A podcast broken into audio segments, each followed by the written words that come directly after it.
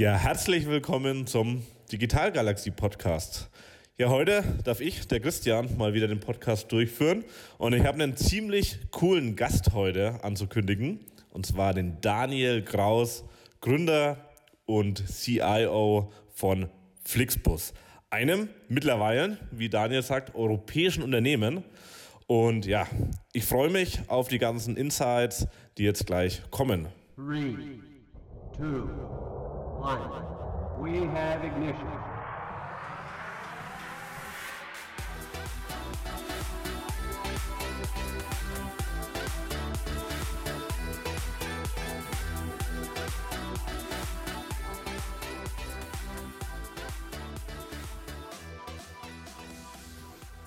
Herzlich willkommen, ja, Daniel, dass du äh, dir die Zeit nimmst und bei unserem Digital-Galaxie-Podcast ähm, dabei bist.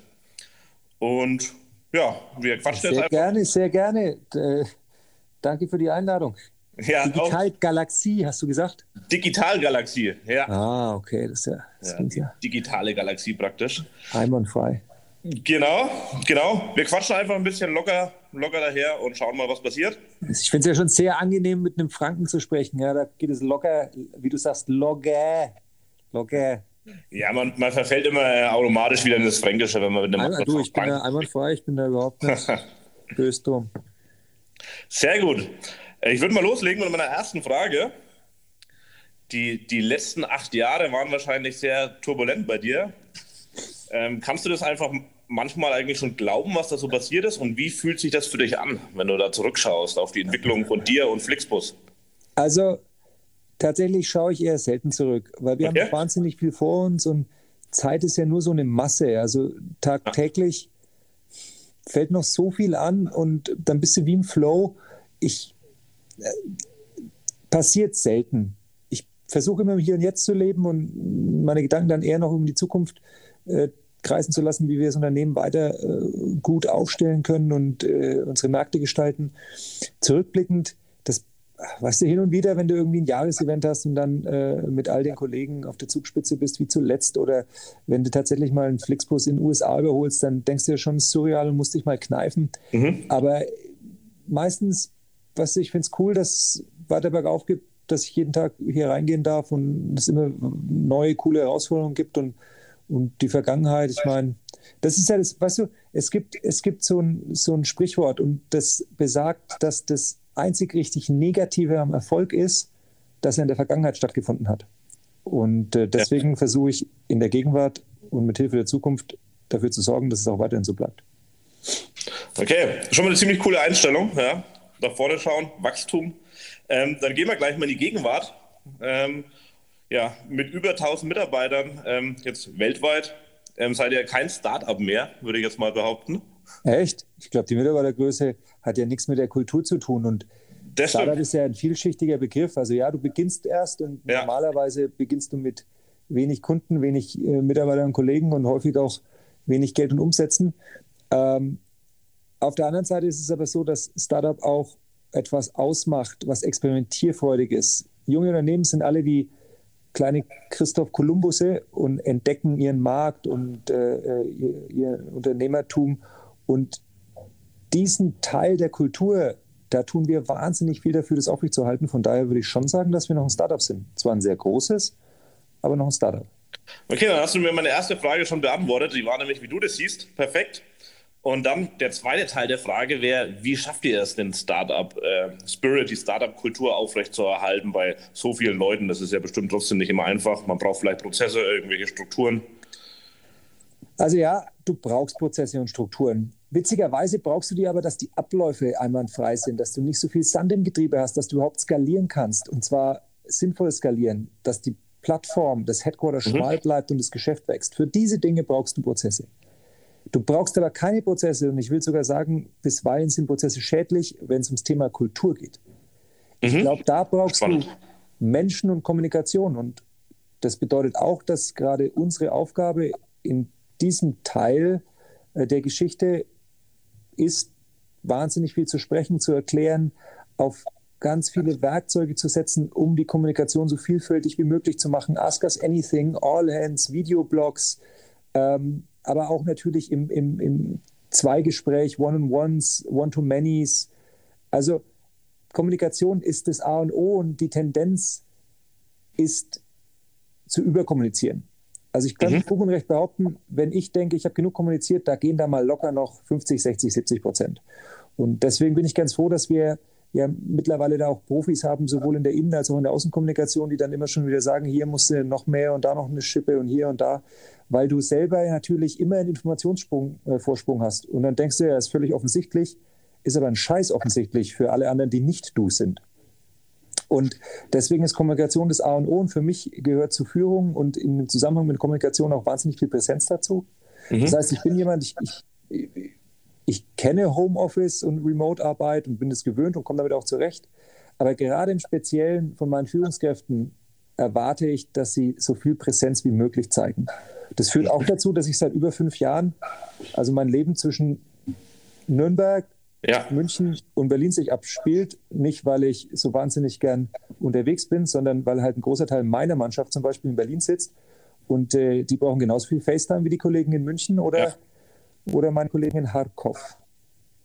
Ja, äh, das ist sehr, sehr spannend. Ähm, das ja, die gleiche Erfahrung haben wir auch gemacht, obwohl wir natürlich mit, mit 20 Leuten ähm, wesentlich kleiner sind, aber auch da gibt's schon, kann man eigentlich gar nicht genug kommunizieren.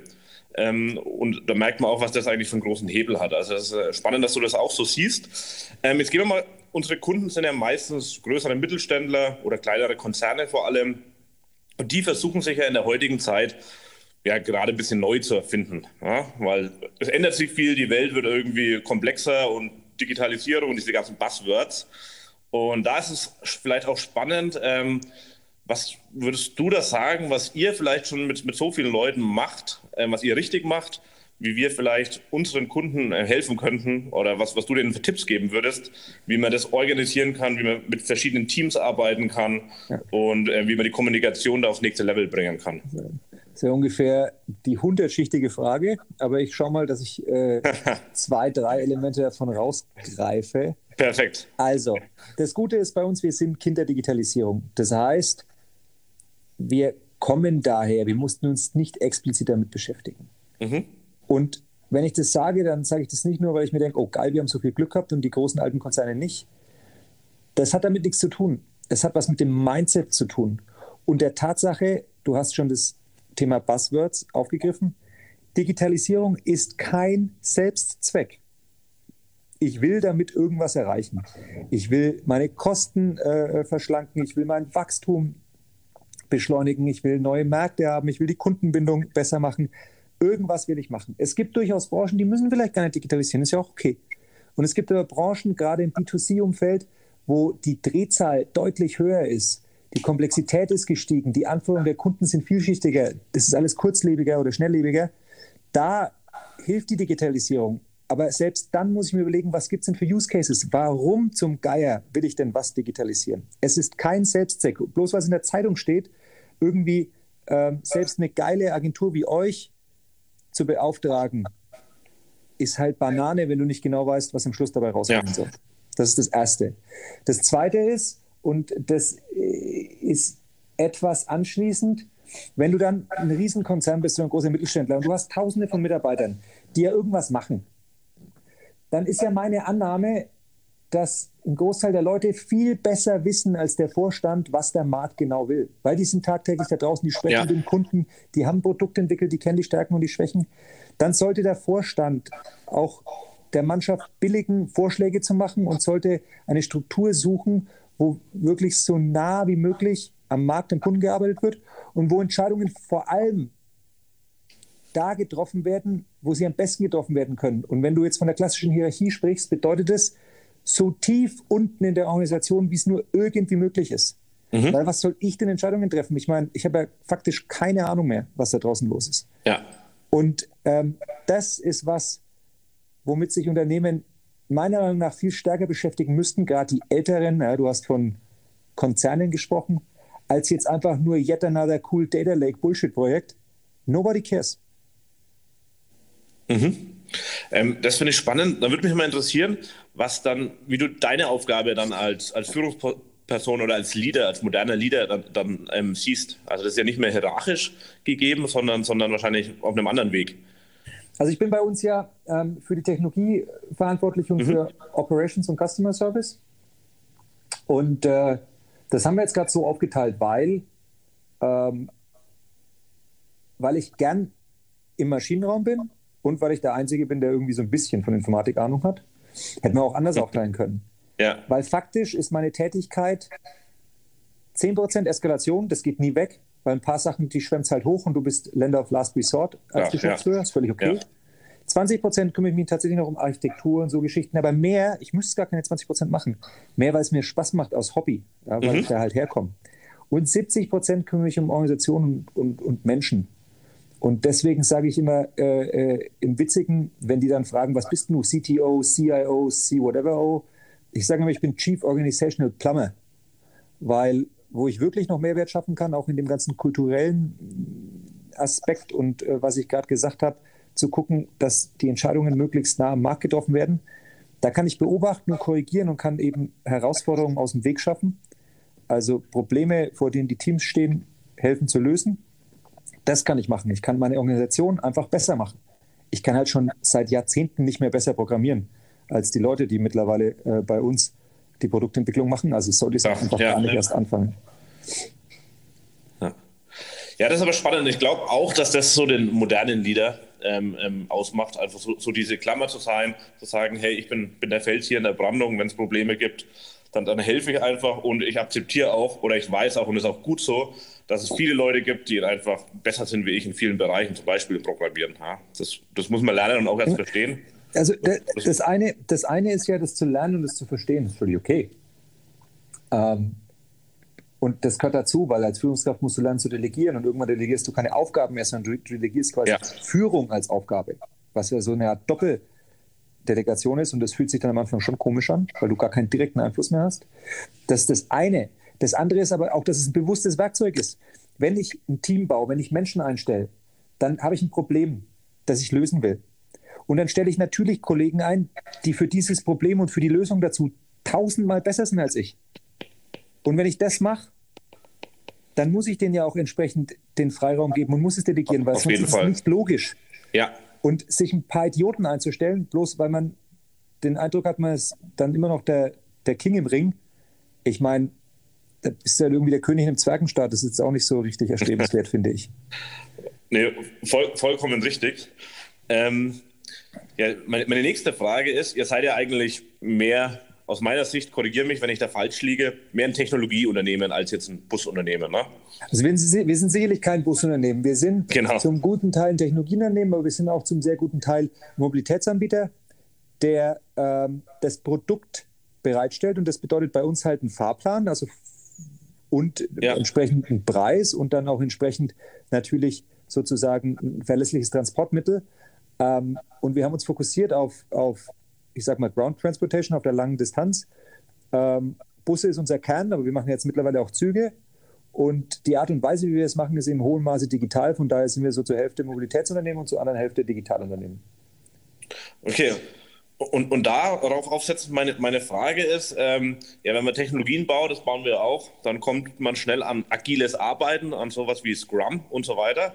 Das heißt, ihr habt ja wahrscheinlich mehrere Teams, die an verschiedenen Produkten arbeiten. Und wie organisiert ihr diese Teams untereinander, würde mich mal interessieren, weil unsere Kunden sagen immer, okay, bei uns jetzt 20 Leute, da ist es recht leicht, wir haben halt ein agiles Team, aber die haben oft das Problem, die haben halt viele verschiedene Teams und wie schafft man das, dass nicht so eine, so eine Subteam-Problematik entsteht, dass die jetzt nur für sich sind und sich nicht mehr mit den anderen austauschen vielleicht? Ja.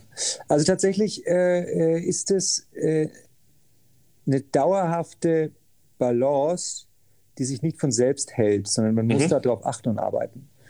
Denn wenn du es komplett hierarchisch machst und irgendwie klassisch funktional unterteilst, dann hast du halt Herausforderungen, gerade im digitalen Umfeld, wie die Produkte aussehen werden. Die haben dann irgendwie so ein paar Auswüchse.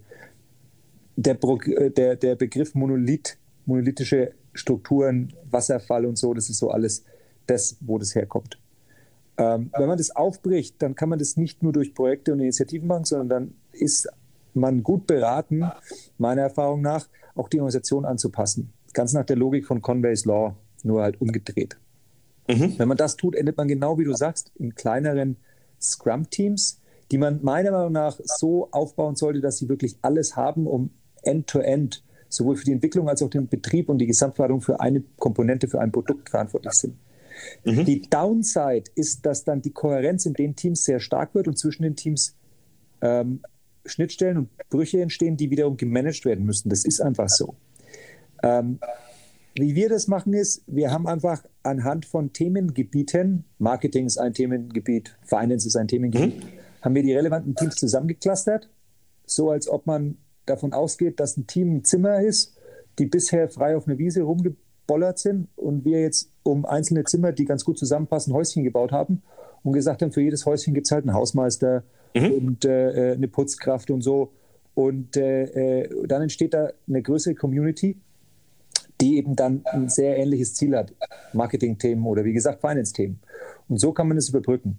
Und Dinge, die wirklich global relevant sind, die haben wir zentralisiert zusammengezogen. Also ich nenne es immer salopp Gaswasser Scheiße, aber äh, intern darf ich das sagen. Mhm. Äh, die schmunzeln dann nur. Aber jetzt beispielsweise unser Operations-Thema, ja, äh, die Abstraktionsschichten hin zu, zu Amazon bei uns. Das sind Zentralteams, weil die, äh, das ist quasi wie, wenn du Häuschen in eine Gated Community packst, dann ist der Typ, der die Schranke auf und zu macht, der ist halt für alle zuständig. Mhm. Okay, ähm, super spannend. Jetzt noch, noch darauf aufbauen, auch eine, eine Frage. Wir hatten ja schon mal einen, einen Tech-Austausch, unsere Teams miteinander, und da sind wir ein bisschen an das Thema digitale Innovationen ähm, rangestoßen. Und da vielleicht mal die, die Frage für die, für die breitere Masse: Wie geht ihr denn mit dem Thema Innovationen um, also im digitalen Bereich? Wenn jetzt was, was, was Neues, Neues auf dem Markt ploppt, habt ihr ein eigenes Team, das sich damit beschäftigt? Nein. Also Innovationen ist mega wichtig, weil witzigerweise glaube ich, dass die ganze Diskussion, und das mache ich jetzt, das kann ein kleiner Exkurs, die wir im politischen Umfeld äh, mit Verboten und dies und jenes, jetzt wieder Klimapaket, ist alles scheiße. Das Einzige, was uns als Menschheit retten würde, ist wirklich viel Investitionen in Innovationen. Ja, da bin ich 100% kannst, bei dir. Du musst ja. natürlich irgendwann regulatorisch eingreifen, also ordnungs, ähm, ordnungspolitisch weil, weil wir es in einigen Ecken und Enden übertrieben haben. Ja, lass mal äh, CO2-Ausstoß, von daher ist es mhm. schon richtig. Und wir tun zu wenig als äh, Gesellschaft. Mhm, aber wirklich voll. dauerhaft lösen können wir es nur durch Innovationen. So. Das bedeutet aber auch, Innovationen müssen Teil unserer Gesellschaft und deswegen wiederum auch Teil der einzelnen Unternehmen sein. Ich glaube null daran, wenn du sagst, oh geil, wir machen jetzt ein Innovationsteam und die erzählen uns, wie es dann in der Zukunft geht. Das ist Quatsch. Du musst sehr viel investieren, meiner Meinung nach, um Innovationen und eine Innovationsfähigkeit, eine Kraft, Teil deiner Unternehmenskultur zu machen. Das heißt, jeder muss sich dazu berufen fühlen, Ideen rauszuhauen, wie man besser werden kann. Und das kann man natürlich dann, äh, da kann man ein bisschen unterstützend einwirken. Ähm, beispielsweise, wir machen regelmäßig so Hacker Days. Ähm, und äh, da sitzt dann die ganze Mannschaft zusammen, nicht nur unsere Techies, sondern da sind alle eingeladen und dann arbeiten die halt über ganz wilde Themen. Und eins der Themen war ja genau das, wo sich unsere Teams unterhalten haben. Das ging da um, um diese Bots und Voicebots-Geschichten. Das ist genau. durch einen Hacker Day entstanden. Ja? Aber, aber das ist eben sehr breit im Unternehmen. Ne? Und äh, Hacker Day ist nur eine Plattform, wo man dann wirklich auch mal ein paar Tage echt experimentieren kann. Mhm. Aber dieses Gedankengut, wie Innovationen passieren, da achten wir präzise darauf, dass das Teil der Unternehmenskultur ist. Und es gibt kein einzelnes Team, das einfach den ganzen Tag irgendwie, weiß ich nicht, den Markt screent nach fancy Technologien. Ähm, das ist irgendwie, das ist Quatsch. Das finde ich, aber, find ich aber auch spannend, weil oft gibt es eben genau dieses eine Team, was das macht und das probiert was aus, aber das ist immer in so einer Blase gefangen. Und äh, deswegen finde ich es super spannend, dass es einfach unternehmensweit gibt, einfach Innovation und an allen Ecken und Enden. Ähm, also es ist Learning, ja. diese einzelnen Speedboats, diese einzelnen Themen, die kann ich bei großen Konzernen noch verstehen und tolerieren, wenn sie sagen, sie machen irgendwie so einen kleinen Startup und sie te ja. testen, testen irgendwas und dann trennen sie das ab. Das ist vielleicht sogar eine gute Idee, weil du sonst in den großen Konzernprozessen gefangen bist und das Ding halt stirbt, bevor es angefangen hat. Aber dann bist du schon dabei, ein Proof of Concept zu machen und quasi ein kleines Speedboat loszulassen. Das ist aber ja schon viel mehr im Doing und im Vertesten von Hypothesen im Entwickeln dieser Hypothesen, also wenn du dir so einen Produktentwicklungsfunnel anguckst, alles das, was passiert, bevor entschieden wird, dass wir Geld investieren, sondieren, Innovation und so, das sollte super breit im Unternehmen sein. Da würde ich kein einzelnes Team damit beauftragen. Das ist irgendwie so fett Elfenbeinturmäßig und ja, meiner ja. Meinung nach keinen Sinn. Okay, mega, mega spannend. Ähm, Ja, jetzt waren wir in der Gegenwart. Jetzt würde ich gerne mal mit dir in die, in die, in die Zukunft ein bisschen schauen. Also Vergangenheit wollen wir ja nicht so, so reinschauen, gehen wir mal in die Zukunft. Ähm, ja, ihr habt mit dem Bus angefangen, seid jetzt, wie du schon vorhin gesagt hast, auch auf der Schiene unterwegs mit Flix Train. Was habt ihr denn in den nächsten Jahren noch, noch so geplant? Also gibt es einen Flix Plane vielleicht ähm, irgendwann oder ist das zu wenig grün? Wie ist da eure Meinung? Also es gibt zwei Gründe, warum du keinen Flix Plane sehen wirst. Ja. Obwohl wir jetzt vielleicht mit Thomas Cook schon wieder eine Chance bekommen würden. Ähm, erster Grund, der Flugverkehrsmarkt ist seit jeher zusammengenommen nicht profitabel. Es ist mhm. quasi fast unmöglich, da ein Geschäft zu machen. Es gibt wenige Ausnahmen, aber es bringt es irgendwie nicht. Zweiter Punkt ist genau der, den du angesprochen hast. Es ist nicht nur unsere Brandfarbe grün, sondern wir stehen da drauf. Der Bus ist bisher das CO2-freundlichste Massenverkehrsmittel, das es gibt.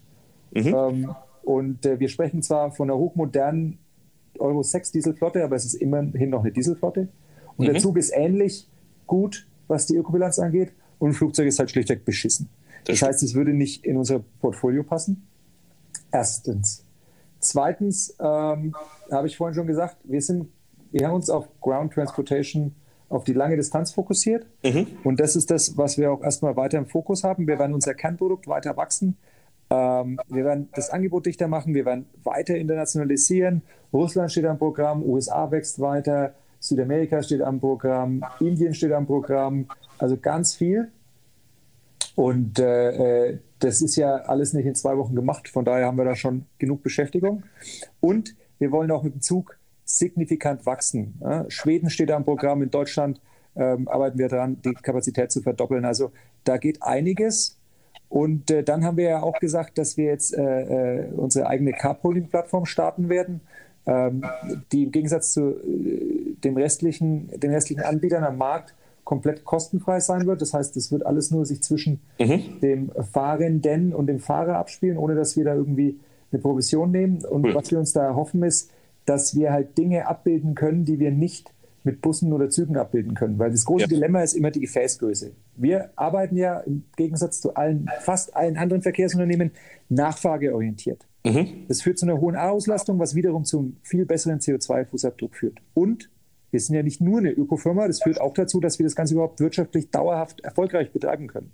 Das heißt aber, dass ich halt zwischen Bamberg und Nürnberg, unabhängig von der Regulatorik, kann ich wahrscheinlich keinen Bus regelmäßig fahren lassen, weil da einfach zu viele Männchen äh, äh, äh, befördert werden müssen. Ja. Das heißt, ich habe dann entweder einen sehr ausgedünnten Fahrplan oder ich habe trotzdem die Plattform und dann kann ich Menschen sich ein Stück weit communitymäßig selbst organisieren lassen. Und deswegen glauben wir, dass äh, Flixcar sehr komplementär ist, gerade in regionalen äh, äh, Gebieten und äh, hoffen da einfach noch mehr äh, in Richtung grüne Mobilität und geteilte Mobilität ähm, äh, wachsen zu können und sind da relativ zuversichtlich. Und was dann darüber hinaus, ich mhm. sag mal 2021 fortfolgende kommt, das ist, kann ich noch nicht so ganz genau sagen. Also es gibt vielleicht noch andere Gefäßgrößen, es gibt vielleicht noch Innovationen rund um den Bus, ob das die Antriebstechnik ist oder ob das Lenksysteme, Stichwort Autonomie ist. Mhm. Da versuchen wir uns sehr viel anzugucken, um einfach das Reisen noch besser und angenehmer zu machen. Aber genau vorhersagen, was dann wann kommen wird, kann ich leider noch nicht. Klar, das glaube ich, das ist auch nicht so, noch nicht so einfach, aber, aber vielen Dank da schon mal für, für diesen Einblick. Äh, was mich noch mal interessieren würde, ist, ihr habt in Deutschland begonnen, seid ihr ein deutsches Unternehmen auch. Wie ist denn das, wenn man so als deutsches Unternehmen, ja, als ge gewachsenes Startup, sage ich jetzt mal, jetzt in den amerikanischen Markt reingeht oder allgemein in den internationalen Markt? Also wir haben tatsächlich in Deutschland begonnen, aber ich würde uns mit Fug und Recht mittlerweile als europäisches Unternehmen bezeichnen. Okay. Ähm, und ich bin selbst persönlich überzeugter Europäer und ich glaube, gerade, weil du hast den amerikanischen Markt als Beispiel genannt, äh, wir tun gut daran, da auch mal ein Gleichgewicht zwischen Europa, Asien und den USA herzustellen. Und deswegen äh, sehen wir ja. uns nicht mehr nur als deutsches, sondern vielmehr als europäisches Unternehmen. Und cool. ähm, der größte Unterschied zwischen dem europäischen Markt und dem amerikanischen ist, dass der homogener ist. Das heißt, wir werden in den USA eine Größe erreichen, die wir in Europa haben, in einem Bruchteil der Zeit, weil du eben mit nicht zu viel Regulatorik zu kämpfen hast. Mhm. Da gibt es schon auch Regulatorik, aber die ist halt deutlich einheitlicher. Deswegen glaube ich, das sehen wir auch aktuell bei den Digitalfirmen, die größten Firmen in den USA, weil es halt wachstums- und marktseitig wesentlich einfacher ist als in mhm. Europa. Da haben wir in Europa noch wahnsinnig viel zu tun. Mal schauen, was die Frau von der Leyen da so in den nächsten Jahren auf die Reihe mhm. bringt. Ähm, und das ist der größte Unterschied. Ansonsten, was unser spezielles Produkt angeht, ist es so, dass wir in Europa vielen Menschen das Busfahren wieder beibringen mussten. In ja. den USA ist es so, dass die das alle kannten. Da war unser Fokus vielmehr zu vermitteln, dass es halt einfach geil ist und wieder sexy, äh, mhm. weil äh, äh, da die Wettbewerber doch bisweilen etwas altbacken waren. Und äh, von daher war die Art und Weise, wie wir die Geschichte erzählen, ein bisschen anders, hat aber beides gut geklappt. Und äh, von daher sind wir sehr happy, wie das vorangeht in den USA. Cool. Ähm, perfekt. Ja, jetzt ähm, zum Abschluss vom Podcast würde mich nochmal was, was für Gründer interessieren. Du bist ja auch viel im Zollhof zum Beispiel aktiv in, in Nürnberg ähm, und befasst dich ja auch viel mit, mit jungen Gründern, bist, stehst als Mentor auch da mit Rat und Tat oft zur Seite.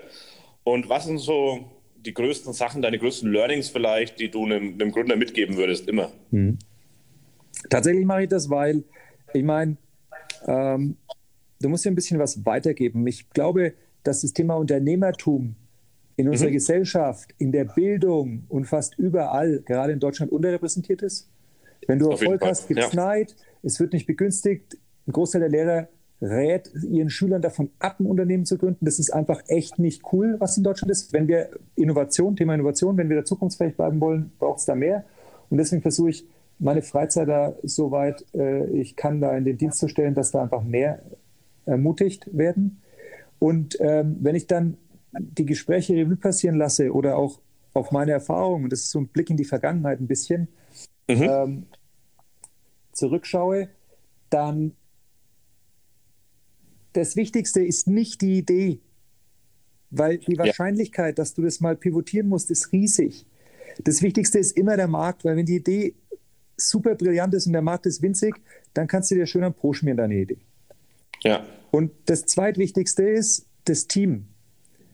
Weil die Wahrscheinlichkeit, wenn der Markt riesig ist, dass ein Unternehmen zerbricht, ist nicht notwendigerweise, dass die Idee nicht perfekt ist, sondern dass das Team auf dem Weg dahin zerbricht und äh, äh, äh vielleicht dann eben nicht in der Lage ist zu pivotieren, weil, weil der halt irgendwie, keine Ahnung, drei Gründer und sieben Meinungen hast. Von daher Markt, Team und dann Idee. Äh, wenn der Markt riesig ist und das Team geil ist, dann ist es okay, wenn die Idee nur 70 Prozent ist, weil dann traue ich nämlich der Konstellation zu, dass sie iteriert und pivotiert und dann auf eine, auf eine hundertprozentige Idee kommt. Okay, ähm, vielen Dank. Dann ein, eine letzte Frage würde mich noch interessieren. So eine Gründung macht ja was mit einem, ja. Also ich merke das auch, in den letzten fünf Jahren hat das was mit mir gemacht. Und, ähm, was was, was hat es denn mit dir gemacht? Das, das hat mich verändert, um. ja. Hat dich verändert? Das hat okay. mich verändert. Ich habe mehr Struktur in mein Leben bekommen zum Beispiel, die Sachen ordentlicher mit mehr Fokus an, weiß jetzt, wie ich produktiver arbeiten muss, aber muss natürlich noch viel, viel auch lernen und Teamaufbau und ja, wie man mit Kopfschmerzen umgeht, also mit schlechter, schlechter, vielleicht schlechten Phasen umgeht. Das verändert ja einen. Und mich würde, würde mal interessieren, wie dich die Gründung verändert hat. Vom Daniel, ja, der angefangen hat vor acht Jahren, ungefähr, glaube ich, waren das jetzt, bis, bis heute. Also, ehrlicherweise ist es natürlich was,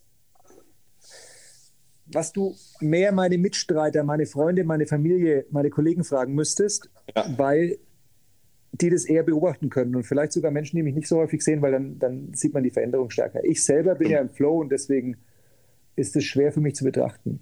Auf der einen Seite, auf der anderen Seite glaube ich, dass ich mich gar nicht so stark verändert habe, mhm.